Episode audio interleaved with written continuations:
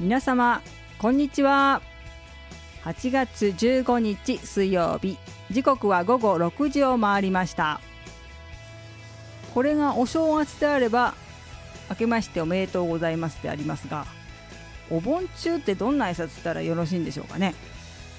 まあこの暑さですし、初中お見舞い申し上げますでよろしいんでしょうか。皆様お墓参りなどもうお済みになったでしょうか。あるいは、久々の実家でね、のんびりお過ごしになって、ご家族で仲良くいろんなとこへ出かけたりもされているのかなと思いますが、そんな中でこのラジオぜひゆっくりこう地元のね情報を楽しんでいただけたらなと思います。ここからの時間はベイサイドライン京都、水曜日は舞鶴をメインに京都北部の情報資源を発掘発信、エンタメ百姓ドリーム花見が担当してお届けいたします。どうぞ最後まで懲りずにお付き合いよろしくお願いいたします。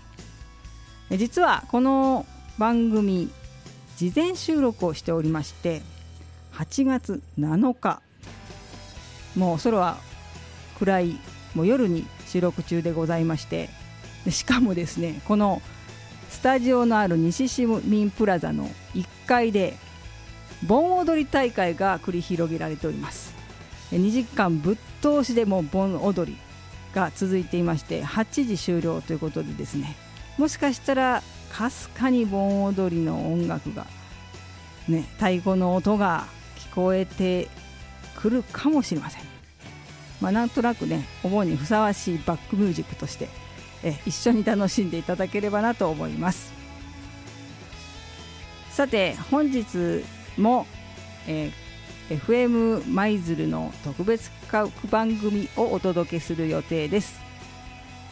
この後オープニング曲をおかけしてゲストにもご登場いただく予定ですので、どうぞお楽しみに。この番組はコミュニティラジオアライアンス京都の FM 舞鶴から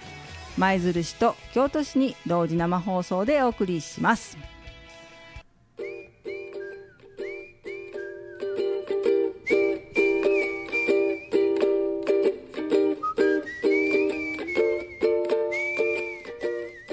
8月15日の水曜日、ベイサイドライン京都、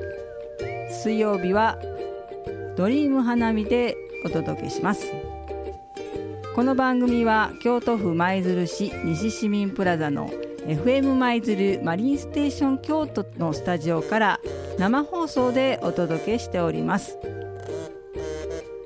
さてここからの時間は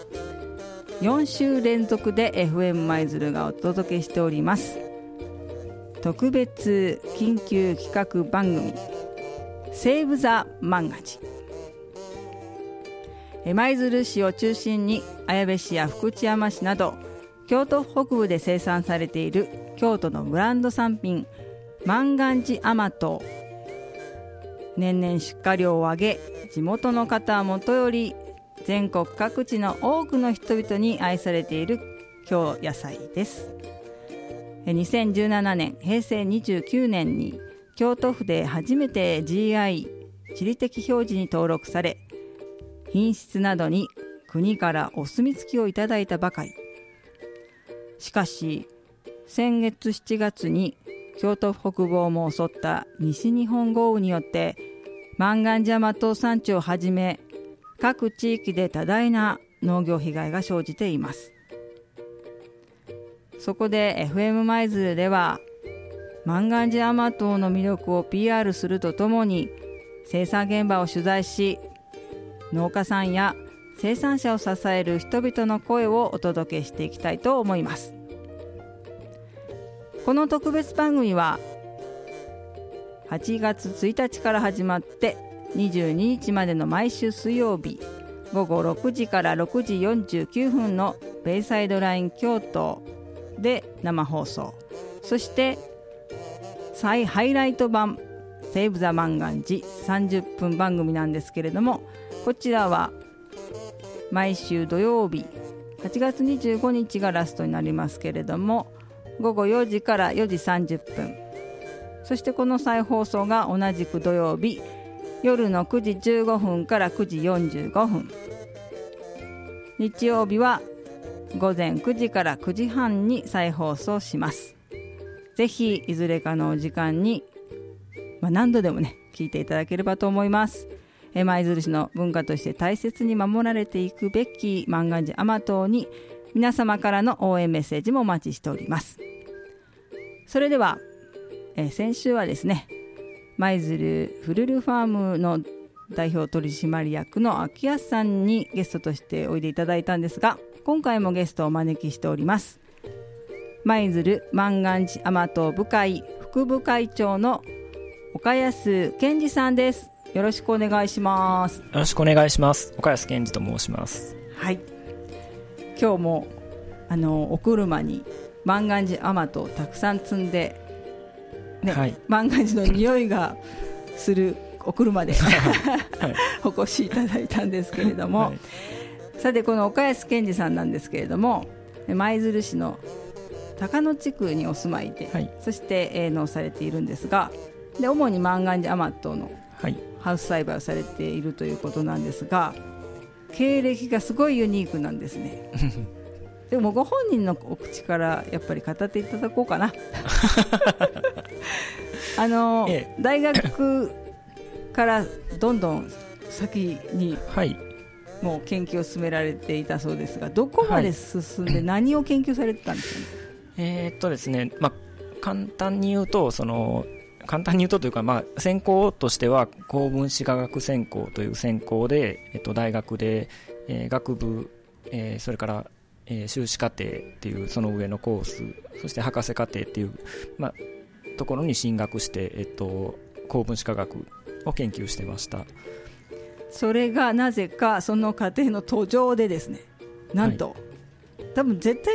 普通にそのままそれを道を歩んでいれば選ばないはずだったと思うんですけど、農業の道を選ばれたというので、はい、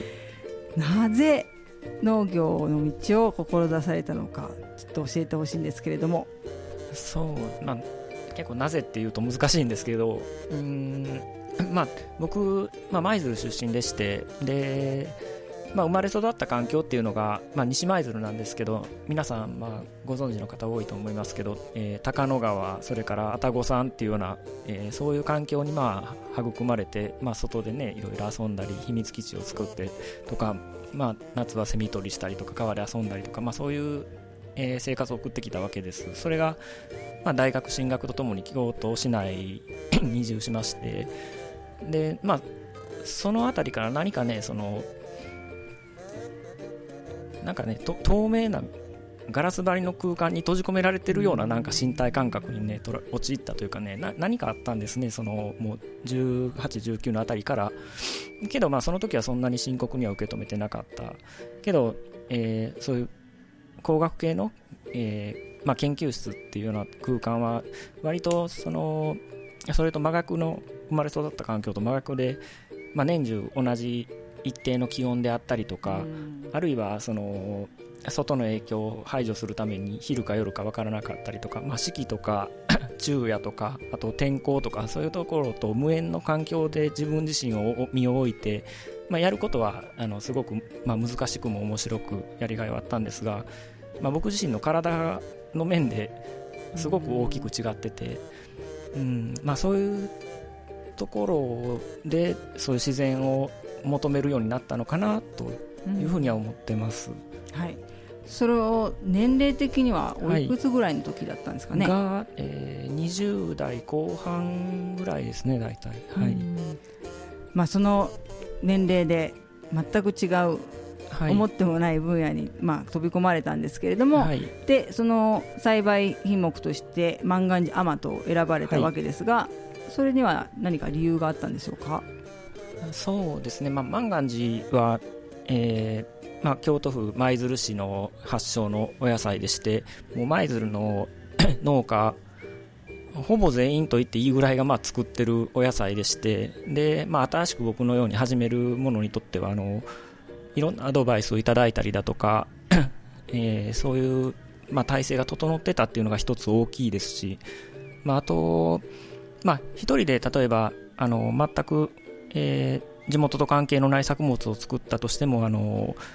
貢献できる範囲っていうのは限られてますが、万願寺の場合は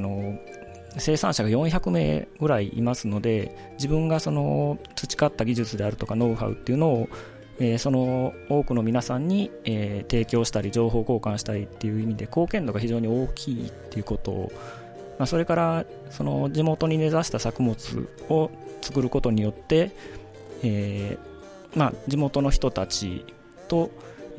交流するための道具になるっていう、そういうところでより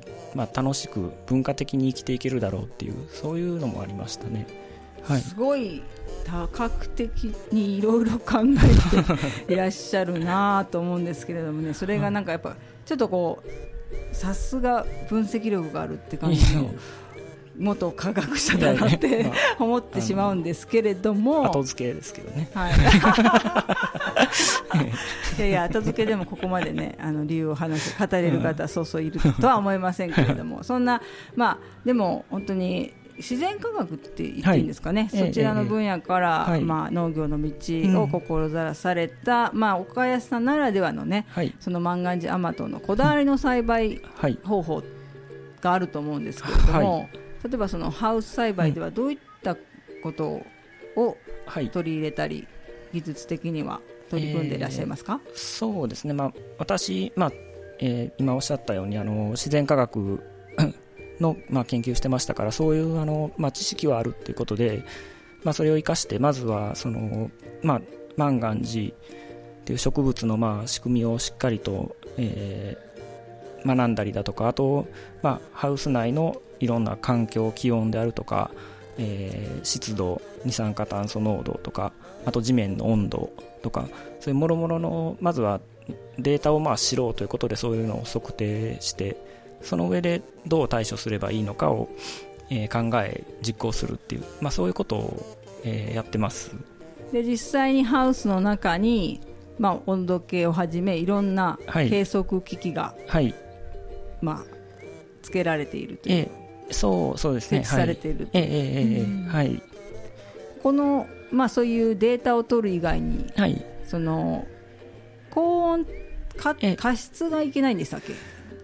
そうですね、万願寺甘党は根っこが非常に水に弱くて、水は必要なんですが酸素も必要なので、例えばその大雨なんかで水浸しになってしまって、それが長く続いたりすると根っこが弱ってしまったり、腐ってしまったり、ひどい場合枯れてしまったりっていう、他の作物に比べて極めて弱いっていう特性がありまして、デリケートですよね。いや意外でした、それ。で、この続く猛暑なんかじゃあ、結構、収穫に影響が出そうですね。そうですね、だから今年は、いろいろ災害なんかもありましたし、猛暑っていうこともありましたから、収穫量も伸び悩んでる方が多く、産地全体としても、例年になく落ち込んで、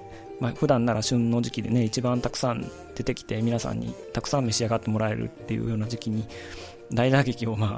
けてしまったわけなんですけど、そうですよね、そういったその被害状況についてはまた後半に伺っていきたいと思うんですけれども、その、データを正確に取って、そのこの栽培に生かしていくっていう部分と、あと実は私どちらかのテレビ局の取材で、テレビに岡安さんが出演されてた映像を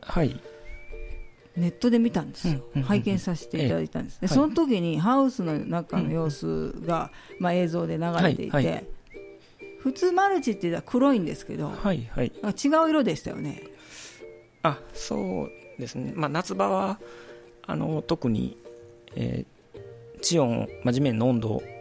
上げすぎたくないということで、白っていうのは光を反射する色ですから、そういう白い、マルチっていうのを貼って、地面の温度を上げすぎないように、配慮してる、それ万願寺農家さんって割に白いマルチを使われてるもんなんですか？そうですね、いろいろですけれども、最近夏場はされてる方も、おられますね、でそのハウス内の温度の管理のためには、はい、その換気扇の結構大きなファン機能のあるようなものをつけたりなんかこう、ハウスもちょっとそれなりに近代化をしてるのかななんてこう思ったりするんですけどそうですね、そういう側面もあるんですけど確かに循環線っていうそういうハウス内の、空気を動かすで、それによって光合成って植物するんですけど、そういうことを促進させたりとかっていうこともあるんですけど今年はねちょっと実はもう一つ思い切った試みをしてて、普通ハウスって虫よけに細かい目のネットを張るんですが、今年僕それ全部取りましてもう通数にして、まどろっこしいことにおいて網があるとねすごい熱がこもって暑いんですハウス夏はでもそれ取るともう外とほとんど一緒なんで風も通りますし、おかげでハウス内だから特別暑いっていうことはうちのハウス今なくなってるんですねそういうようなことを今年はやってますけど、かえってじゃあ今年のような猛暑にはそれは正解でしたね、そうですね結果的に、なるほどなるほど、思ってた以上に、気を配らなくちゃいけなくて、栽培に難しさもある、この万願寺なんですけれども、でもだからこそのやりがいっていうのはあるんでしょうか。そうですね、単純に難しいことにチャレンジするって楽しいというのはあって、あと万願寺とか、ナスとかそういう火砕類っていうずっと実がどんどんなっていってどんどん取っていくっていうタイプの野菜の場合は大根とかあと、キャベツとか1回取っておしまいっていう野菜に比べれば人の技術によって取れる量が大きく変わる、あるいは天候が思ってたのと違ってもそれなりに対処ができるっていう人の介在する余地が大きいので、そういうところにやりがいがあるし腕の見せ所だったりとかそういう良さはありますね。なるほどなるほど、出来が良かった時なんかの達成感はちょっとあるかもしれませんね。そうですね、それだけね、手をかけただけの、結果が出るという、ということで、皆さん本当に農家さんお一人一人のこだわりが詰まったこの万願寺甘党なんですけれどもね、そのこだわりがあってこそのこの品質であったりすると思うんですけれども、いやー煮てよし揚げてよし焼いてよしって、本当美味しいですよね。美味しいですね、案外飽きないですね。もう嫌ほど食べてるんですけどねやっぱり万願寺農家になるともう本当にね、そうですね、家族が先に根を上げるっていうこともありますけどねいやでも私も、昨日も一昨日もお弁当には万願寺、入れてましたし、ピーマン嫌いなお子さんが実は万願寺甘党なら食べられるというようなことをよく聞くんです。だからお子さんからお年寄りまでね、本当に幅広い年齢層に好んでいただける食材としては本当魅力がある食材かなと思いますし、もう舞鶴が誇れる食文化なのかなということは思うんですけれども、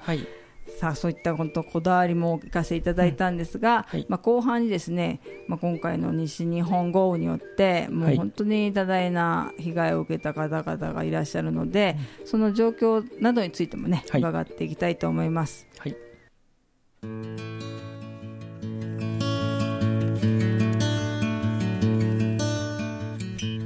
本日は FM 舞鶴がお届けする特別緊急企画番組 Save the 万願寺をお届けしております。そして本日のゲストは舞鶴万願寺甘党部会副部会長の岡安健二さんです。引き続きよろしくお願いします。よろしくお願いします、さあ前半ではね、万願寺甘党の、栽培の難しさプラス、魅力についてお伺いしてきたんですけれども、ここから先は今回の7月の西日本豪雨による、農地への被害について伺っていきたいんですが、まず岡安さんのお住まいである高野地区および岡安さんの農地は大丈夫だったんでしょうか。そうですね、幸いにも、被害はほとんどなく、大丈夫でした。それはまあ良かったなとは思うんですけれどもね、はい、でもお仲間がね、同じお仲間がねいろいろ被害を受けていると、まあ、良かったなっていうのはなかなか言えないなと思うんですけれども、で7月26日現在、農林課の方で発表されている農業被害なんですけれども、まあ、やはり全作物の中でマンガンジアマトの被害面積というのが一番広くて、まあ、冠水した面積は 1.92 ヘクタール、まあ、これざっと言われても、ね、イメージできないのかなと、はい、伺ったらその 3R ぐらいがだいたいハウス1棟の面積ということなんですよね、はい、だから、600棟分ってざっと、まあ、それはハウスの場合はっていうことなんですけどね、まあ、かなりの、まあ、広さだってことはご想像いただけると思うんですけども、でこれは舞鶴市内でのマンガンジアマトの作物、まあ、栽培の面積が 6.91 ヘクタールということなので、まあ、冠水した面積だけで見るともう3分の1近いということなんでね、はい、その被害の大きさも想像できます、ただ、まあ、冠水したことイコール作物が全部枯れてしまってダメになるということではまあないわけなんですけれども、はい、もし冠水していって全てがダメになった場合の被害額というのはもうでも3000万以上になるということなんですが、まあ、実際のところはこれから詳しく調査されるということで、まあ、来週あたりには皆様にもお伝えできるかと思います、まあ、でもここまででもかなり大きな被害が出ているというのは分かるんですけれども、実は岡安さんはその JA 京都二の国の非常勤職員で中丹管内のマンガン農家さんをこう巡回されたりしているということなんですが、はい、巡回してどんなお仕事任務を勤めていらっしゃるんでしょうか。そうですね、昨年から、そのお仕事を、受け止まっておりまして、で、まあ、私、まあ、もちろんマンガンジアマトの生産者としてやっております。で、まあ、生産者ならではの、 その、まあ、作物に関する目線であったり経営的なことであったりが、まあ、あるわけで、まあ、そうプラス、前半でご紹介していただきましたように、まあ、自然科学的なそういうものの見方っていうのも、できるっていう武器がありますので、その2つを生かして、中丹管内の生産者さんと技術交流をしたりとかアドバイスをしたりとかっていうことを、してます、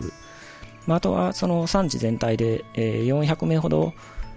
農家がいるんですけど、万願寺の、まあ、その農家たちがどれぐらい日々万願寺を出荷してくるのかなっていうのを予測するっていうことも一応任務として受けたまっているんですけど、そちらはとても難しいそうですよね、特に今回のような、ちょっと想定外の被害があったりするとね、はい、難しいところがあると思いますし、はい、なかなかこう大きな任務を任されていらっしゃるなと思ってちょっと驚くんですけれども、大して貢献できたで、じゃあ実際にその今回の水害の後被害地を回られたり、はい、農家さんのお話を伺ったりもされたんでしょうか。そうですね、全部ではないですけど一部、見てまいりました、はい、例えば、まあ、お伺いしていい範囲でいいんですけれども、どの地域のどんな農家さんで被害状況はどんな様子だったかっていうのを教えてほしいんですけれども。そうですね、やっぱりひどいのは由良川沿い川筋と言われるところで、今回も、氾濫しましたから、もうビニールハウスの天井まで水が来てしまって、でそういうところはもう作物全部全滅して枯れてしまってっていうようなところが、まあ最もひどい被害でした。で、まあそれ他にも、まあ畝の上の辺まで水が来てしばらく引かなかったっていう方はたくさんおられまして、でそういうところは必ずしも全滅してるわけではないんですが、やはり万願寺根っこがとても水に過失に弱い作物なので、少なからずその後の生育には、ダメージがあると、そういう状況ですね。それはもう受精時の勢いがちょっと弱まってしまうような状況、そうですね、じゃあもうとりあえず枯れてしまったもう、はい、まあ、溺死したっていう言い方をね、ある農家さんおっしゃってたんですけれども、そういった、まあ、株に関してはもう悲しいけれども、片付けなくてはならなくて、かろうじて生き残った万願寺大和に対しては何かしらこう手当てをしたりするんですかね。それも、まあ、その農家さんによって多少は違いますけれども、まあ、最善は皆さん尽くされてるとは思いますけど、せっかくここまで育ってこれから収穫のピーク、迎える時期だったので、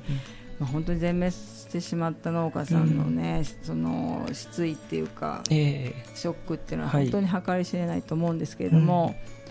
その、まあ、先ほどその出荷高がやはり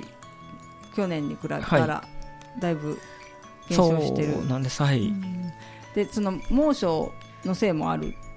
と思われるんですけれども、今どうですか、ちょっと一旦ひどく谷間って、ひどく出荷高っていうのは落ちたと思うんですけど、少し回復してきてますかね。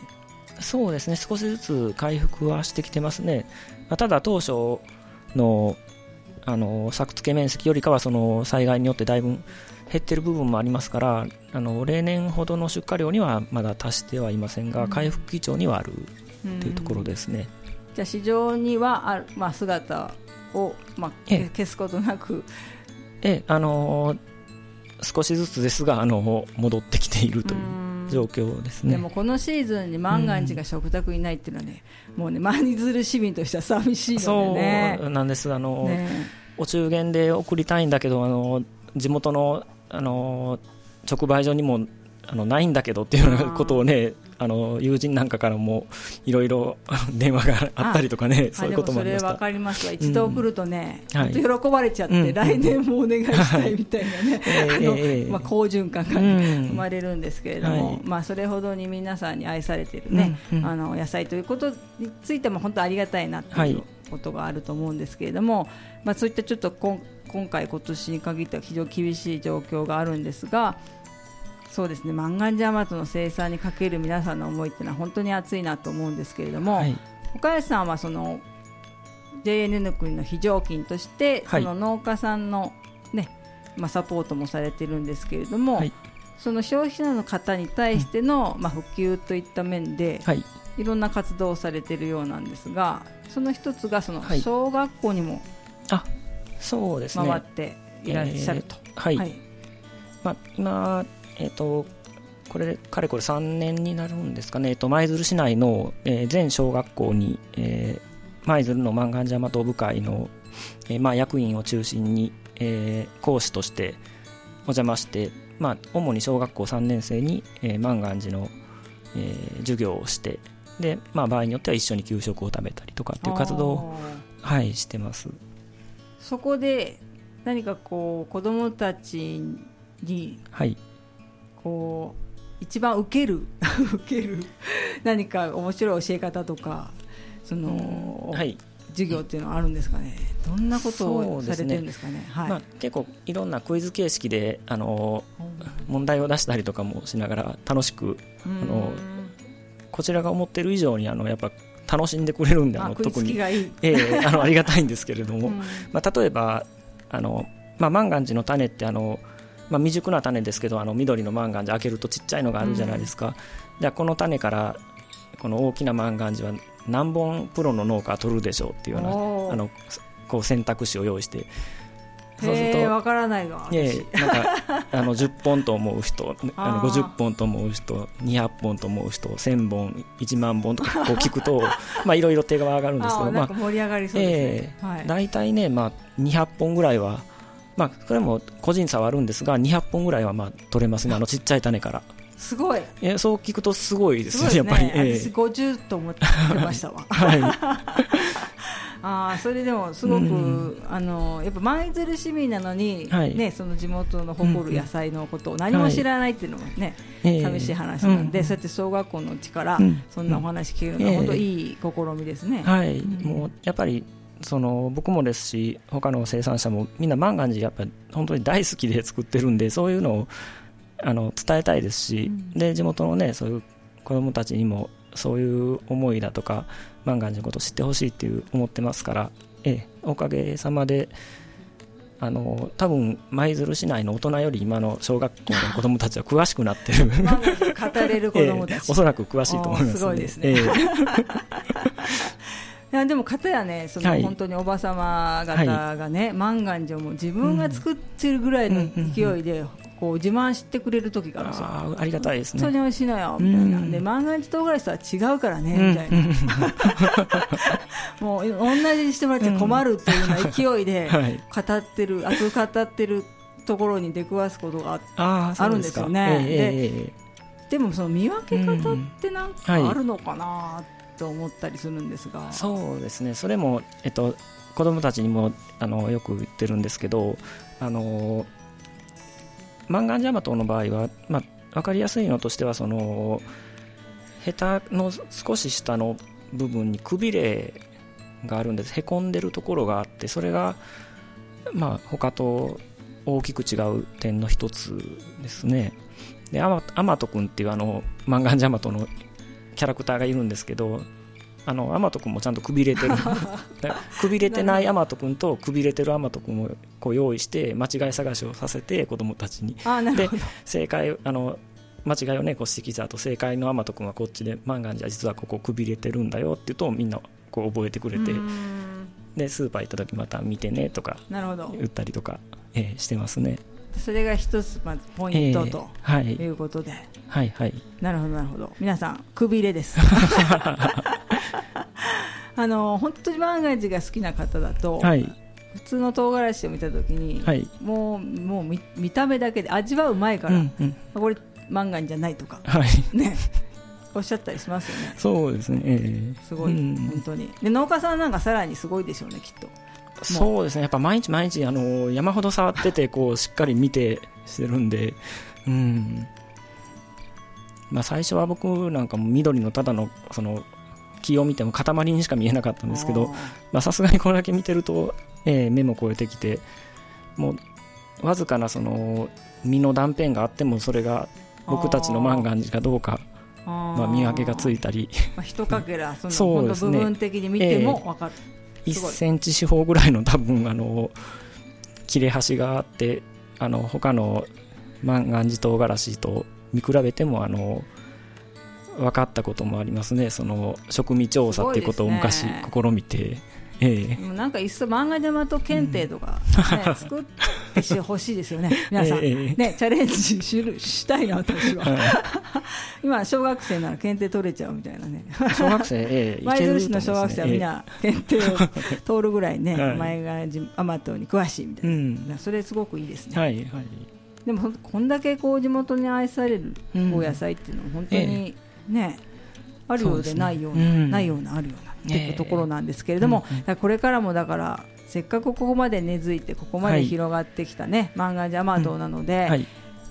こう度重なる水害を前に、もう継続していくっていうのもなかなか厳しいとは思うんですけれども、なんとかね、この野菜をみんなでね、応援して守っていきたいなっていう思いでいるんですけれども、岡安さん自身はこれから万願寺甘党の生産にかけて何か思いが終わりだと思うんですけれども、最後にこうリスナーさんに向けてその思いを語っていただきたいと思います、まず、私個人としては、召し上がってくださる方々に、今まで以上に美味しくて、安全で高品質の、万願寺を提供できるよう技術を高めたいということはまず一つ思ってて、あと地元っていうことに関して考えると、万願寺っていうのを一つ、ツールとして人と人とを結びつけたりとか、そういう郷土愛っていうのを育んだりとか、そういうようなことに、活用して、より良い地元に、郷土愛のある、やる気満々のね、いろんなことにチャレンジするような人たちが増えるといいなと思ってますね。で、さらにもう一個個人的な、自分の農家としての生活という意味では、より仕事と生活を一体化させたような生き方ができるよう、今私畑と家は少し離れてるんですけど、目の前にあると嬉しいなとか思ってて、まあ、そういう生活実現させたいなとは思ってますね。その岡安さんたち若い就農者の方々を見ていると、はい、その農家へのイメージもちょっと変えさせられるようなね、うん、その例えば岡安さんであれば研究家の顔もお持ちだったりね、はい、ある方ですと本当に経営能力もあったり、うんうんうん、デザイン能力があったりね、そういう、まあ、語れるっていうかね、そういう能力のある方もいて、なんかこう今すごくいろんな意味で転換期なのかなっていう感じもしています。はい、そうですね、はい、そんな中でこれからの農業をこう担っていくお一人としてこれからぜひ舞鶴で引き続きご活躍いただきたいと思いますはい、頑張ります、はい、今日は本当にね、もうお盆前ですしね、はい、これ事前収録なんでね、うん、お盆前に来ていただいてるんですけど、本当にご対応中お越しいただき、いろいろとお話をお伺いしていただいて本当ありがとうございました、こちらこそありがとうございました、はいはい、本日のゲストは舞鶴万願寺甘党部会副部会長の岡安健二さんでした。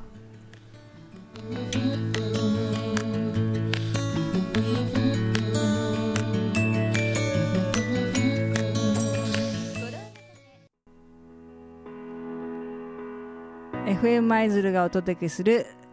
特別緊急企画番組セーブ・ザ・万願寺、いかがでしたでしょうか。来週再来週も引き続きこの特集番組をお届けする予定です。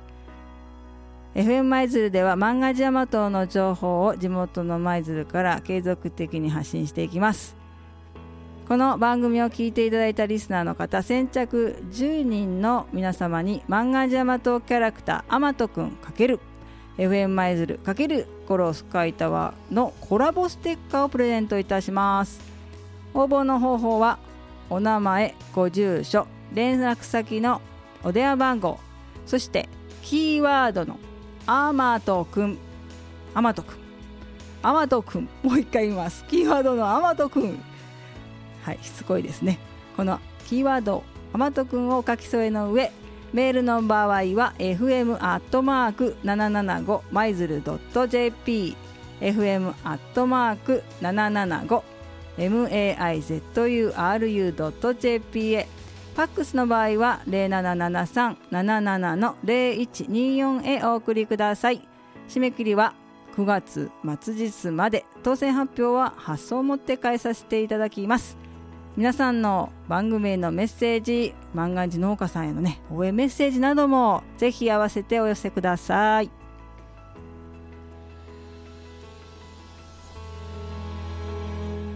さあ、ここでエンディング川柳です。笑えるところは全然ない川柳でございます。こだわりは尽きることなき水のごとし、こだわりは尽きるのことなき水のごとし、まあ、水はね、恵みの水でもあるし、こう尽きずにいてくれなければ我々は生きていけません。それと同じように一人一人大好きなものに対してのこだわりというのは、まあ、尽きることがないと思います。尽きせぬ思いを託したこの舞鶴の食文化を支える万願寺甘党、これからもね、私ドリーム花火も応援していきたいと思いますし、ぜひリスナーの皆さんも食べて応援していただきたいと思います。それでは来週もこの時間でお会いしましょう。最後までお聞きいただきましてありがとうございます。久々に舞鶴へ帰られたという方もぜひね、舞鶴の万願寺甘党たくさん食べて、そしてエネルギーチャージしてくださいね。それでは皆さん、良いお盆をそれではまた来週この時間にお会いいたしましょう。お相手は歌う百姓ドリーム花見でございました。